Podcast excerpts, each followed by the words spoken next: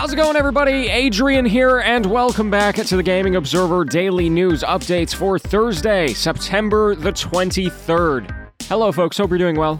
Uh, probably a shorter show today because there was not a ton of news. I'm going to get through it pretty quickly. But let's start off here with the Steam Deck because a number of developers have been getting some dev kits of the Steam Deck, which you might recall is Valve's version of the Nintendo Switch, basically. But it's going to play, hopefully, most of your Steam games. I won't play all of them, but as it turns out, the developers who have gotten these things into their hands are actually quite happy with it. Everybody I've seen so far has said, hey, we haven't had to do any work. We just got this machine, and all of a sudden, our games can work on it flawlessly at 60 frames a second. So they might have to do some tweaking here and there for various things, and obviously depending on the complexity of the game. But it seems stable, so I don't know. I think that's pretty cool. They've also pointed out that the touchscreen seems to work pretty well for games that only have keyboard and mouse support. Although, one concern that I think a lot of people have had is that nobody's really talked about the battery life yet, so we'll see how that turns out. Okay, so this isn't a major note, I think, but the CEO of Epic Games, Tim Sweeney, recently put out a little Twitter thread basically saying that uh, he tried to get Fortnite back onto the Apple iOS store, which you might remember was taken down because they violated the terms of service and then tried to sue Apple for being a monopoly. It was a whole thing. Well, now the court case is over, and so Epic said, hey, can we come back on the App Store now that, you know, we lost, basically? And Apple said, nope. You know, you're appealing the court case. We're still technically in a legal battle. Maybe we'll reconsider when we're done fighting. But they did talk pretty definitively. So I guess this whole story is basically just to say don't expect Fortnite to be back on the iOS store anytime soon, which probably sucks for a lot of people, but it is what it is, right? Hey, there is a Nintendo Direct that is scheduled for tomorrow. It is at 6 p.m. Eastern Standard Time, which is 11 p.m. in the UK.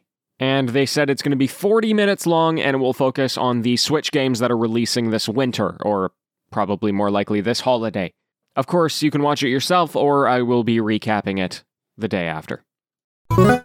Hey, if you're a fan of The Sims 4, they recently shoved out an update which adds like more than a thousand color variants for a bunch of different items. So basically, if you've ever been building something in The Sims and you've been frustrated about not being able to match your colors together, it seems like that's what this update is trying to mitigate. I don't normally talk about small updates like this, but I feel like if I was somebody who played The Sims, that would be something that really frustrated me. And then if I heard something like that, I might be like, oh, I should go play The Sims again. So here I am telling you, just in case that piques your interest. Okay, and the last thing that I'll mention is that a couple of news outlets have gotten their hands on Guardians of the Galaxy, which I will remind you is nothing like Marvel's Avengers, which was obviously a pretty big flop. This is a single player action adventure, and when they announced the game, they actually showed off quite a bit of gameplay, I think, in order to squash any speculation that it might be similar to the Avengers game.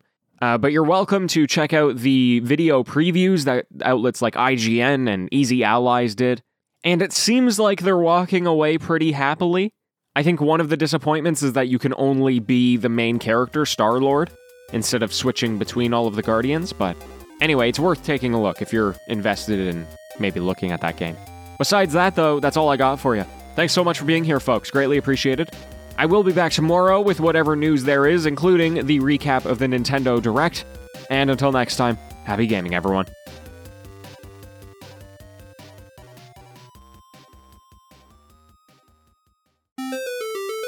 It's the TGO After Show. Hello and welcome. Hey, folks, sorry uh, I didn't have one yesterday. I've been battling a pretty bad headache. I still have it today, to be honest, but I'm just trying to work through it. And uh, one of the ways that actually really helps me is kind of just by being distracted. Like, here's here's my solutions for getting a headache. Right, drink lots of water because usually the way that I get my headaches is by not hydrating enough, and then sleep. Like literally, just try and put myself to sleep. That's the only way of avoiding the pain. And if I if it's too painful to sleep, or if I've just slept enough and I'm not sleepy, uh, then it's kind of just deal with it. You know, take some aspirin if you have to.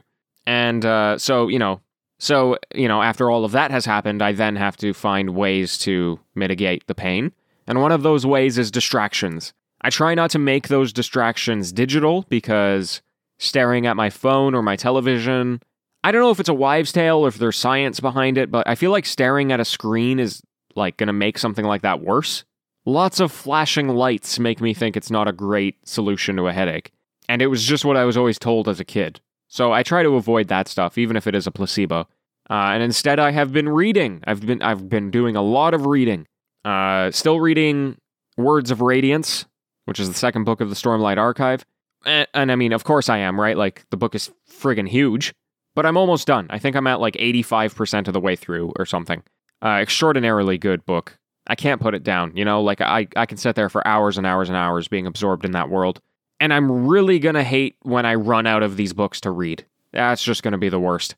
Thankfully, I have uh, gotten a few other fantasy sci fi franchises in the wings, and hopefully those will be able to capture me in the same way.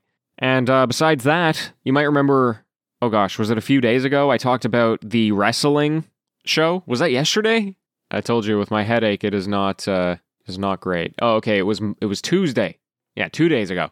So uh, I talked about the uh, the wrestler that's going to be in the wrestling game.